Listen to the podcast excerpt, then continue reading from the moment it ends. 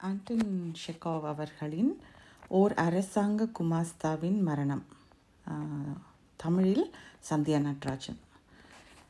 ஒரு நல்ல மாலை பொழுதில் சிறப்புமிகு இவான் டிமிட்ரிஷ் செவ்யோகோவ் என்ற அரசாங்க குமாஸ்தா கிலோட்ஸ்டி கான்வில் என்ற நாடகத்தை அரங்கின் பிரதான பகுதியில் இரண்டாவது வரிசையில் அமர்ந்து ஆப்ரா பைனாக்குலர் மூலம் பார்த்து கொண்டிருந்தான். அவன் பார்த்து லயத்து தான் பெரும் மகிழ்ச்சியின் உச்சத்தில் இருப்பதை உணர்ந்தான். ஆனால் திடீரென்று கதைகளில் இந்த ஆனால் திடீரென்று ஒன்று என்ற ஒன்றை அடிக்கடி சந்திக்க நேரிடும் தான். கதாசிரியர்கள் சொல்வது சரிதான். வாழ்க்கை அப்படி ஆச்சரியங்களால் ஆனது தான். திடீரென்று அவன் முகம் இறுகி சுருங்கியது இமைகள் மூடின சுவாசம் நின்றது. கண்களில் இருந்து ஆப்ரா பைனாக்குலரை எடுத்துவிட்டு குனிந்து அச்! என்று தும்மினான். நீங்கள் உணர்வது போல்தான் தும்மினான்.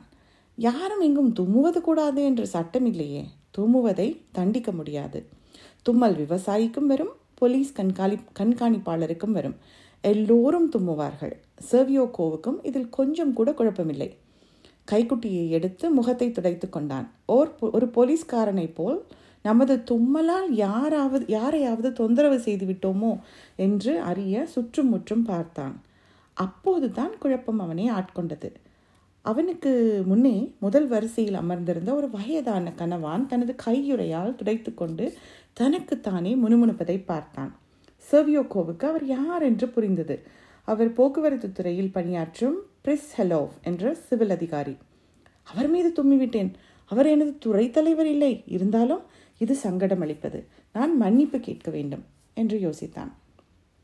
சர்வியோகோவ் கொஞ்சம் இருமி குனிந்து தன்னை முன் நகர்த்தி அந்த அதிகாரியின் காதியில் மெதுவாகச் சொன்னான். மேன்மை மிகு தாங்கள் மன்னிக்க வேண்டும். தற்செயலாக தும்மியது தெரித்து விட்டது. பரவாயில்லை பரவாயில்லை.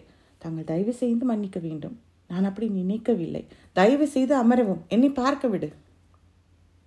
செர்வியோகோவுக்கு சங்கடமாகி போயிற்று. முட்டாள்தனமாக சிரித்துவிட்டு மேடையில் நடப்பதை பார்க்க முனைந்தான். பார்த்தானே ஒழிய அதற்கு பிறகு அவன் அடைந்த பரவசம் நீடிக்கவில்லை. இனம் புரியாத ஒன்று அவனை தொந்தரவு செய்ய ஆரம்பித்தது. இடைவேளையின் போது பிரிஸ்கலோவை நெருங்கி அவர் பக்கமாக நடந்து வந்து தனது கூச்சத்தையும் மீறி ஏதோ சொன்னான். நான் உங்கள் மீது தும்மிவிட்டேன். மேன்மை மிகு. தாங்கள் என்னை மன்னிக்க வேண்டும். நான் அப்படி செய்தது ஓ அதுவா? போதும். அதை நான் மறந்து விட்டேன் நீ தான் அதை நினைவுபடுத்திக் கொண்டே இருக்கிறாய் என்று அந்த அதிகாரி தனது கீழ் உதட்டை பொறுமையின்றி அசைத்தபடி சொன்னார்.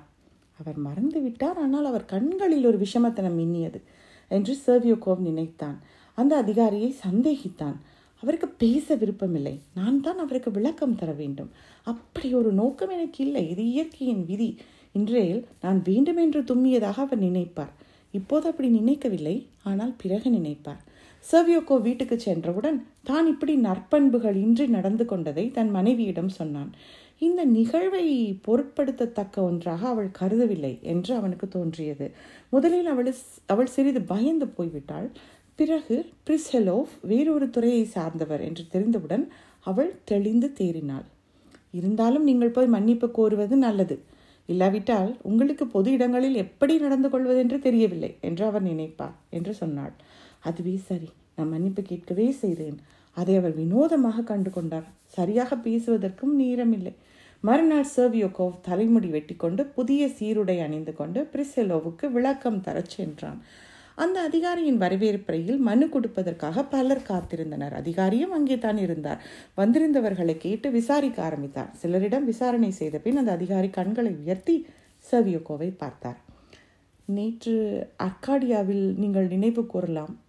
மேன்மை மிக்க தாங்களால் நான் தும்மிவிட்டேன். தற்செயலானது தான் மண் மண் என்ன முட்டாள்தனம் இது?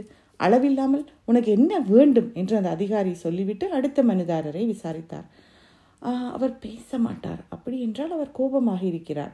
இதை இப்படியே விட முடியாது. நான் அவரிடம் விளக்கம் தருவேன். வெளுத்து போயிருந்த சர்வியோகோவ் யோசித்தான். அந்த அதிகாரி கடைசி மனுதாரர் வரையில் தனது உரையாடலை முடித்துக்கொண்டு தனது உள்ளறைக்கு திரும்பினார். சர்வியோகோ அவரை நோக்கி ஒரு அடி எடுத்து வைத்து அவரிடம் முணுமுணுத்தான். மேன்மை மிகு தாங்கள் மேன்மை மிகு தங்களை தொந்தரவு செய்ய முயற்சி முயற்சிக்கிறேன் என்றால் எனது வருத்தத்தின் காரணமாக எழுந்த ஒரு உணர்வு தான் வேண்டுமென்றே செய்யவில்லை. தாங்கள் கருணையுடன் நம்பினால். அந்த அதிகாரி அழாத குறையாய் கையசைத்து சென்றார். ஐயா ஏன் என்னை இப்படி கேலி செய்கிறாய்? என்று சொல்லிவிட்டு கதவை அடித்து சாத்தி கடந்து போனார். இதில் கேலி செய்ய என்ன இருக்கிறது? யோசித்தான் செவியோக்கோ. அப்பா ஒன்றுமே இல்லை. அவர் ஒரு தளபதி. அவருக்கு புரியாதுதான். அது அப்படித்தான் என்றால் அந்த தற்பெருமை கொண்டவனிடம் நான் மன்னிப்பு கேட்கப் போவதில்லை. பிசாஸ் அவனை எடுத்துக்கொள்ளட்டும் அவனுக்கு ஒரு கடிதம் மட்டும் எழுதுவேன். ஆனால் நான் நேரில் போக மாட்டேன். கடவுளானையாக நான் போக மாட்டேன். இப்படி நினைத்து கொண்டு செர்வியோக்கோ வீட்டுக்கு சென்றான். அந்த அதிகாரிக்கு அதிகாரிக்கு அவனால் கடிதம் எழுத முடியவில்லை. யோசித்தான் யோசித்தான் யோசித்தான். ஆனால் கடிதம் உருக்கொள்ளவில்லை. மறுநாள் அவன் விளக்கம் தர நேரில் போக வேண்டியதாயிற்று. மேன்மை மிகு தாங்களை நான் நேற்று தொந்தரவு செய்ய முனைந்தேன் என்று முணுமுணுத்தான். அப்போது தளபதி விசாரிக்கும் பாவனையில் தன் கண்களை உயர்த்தியிருந்தார். நீங்கள் செய்வது போல் கேலி செய்ய அல்ல. நான் தும்மிய போது உங்கள் மீது தெரித்து விட்டதால் நான் மன்னிப்பு கேட்க கேட்டேன். உங்களை கேலி செய்வதாக கனவு கூட காண மாட்டேன். உங்களை கேலி செய்து பேசும் தைரியம் உண்டா எனக்கு? கேலி செய்ய முனைந்தால் யாருக்கும் மரியாதை இல்லாமல் போய்விடும். அதாவது முகம் சிவந்து உடல் அதிர கத்தினார் அவர். போய்விடு. பயத்தில் உறைந்து. என்ன? என்று மெல்லிய குரலில் கேட்டான் செர்வியோக்கோ காலை ஓங்கி உதைத்து சொன்னார் போய்விடு. செர்வியோக்கோவின் வயிற்றில் ஏதோ செய்தது. ஒன்றும் பாராமல் எதுவும் கேட்காமல் கதவு நோக்கி விரைந்து வெளியே வந்து தெருவில் தள்ளாடி தள்ளாடி நடந்து சென்றான். அவனாக வீடு போய் சேரவில்லை. யந்திரம் போல் சென்றான். சீருடையை அகற்றாமல் சோஃபா மீது சாய்ந்து இறந்து போனான். ஆண்டன் ஷெக்கோவின் ஓர் அரசாங்க குமாஸ்தாவின் மரணம். தமிழில் சந்தியா நடராஜன். ஒரு வாசிப்பு.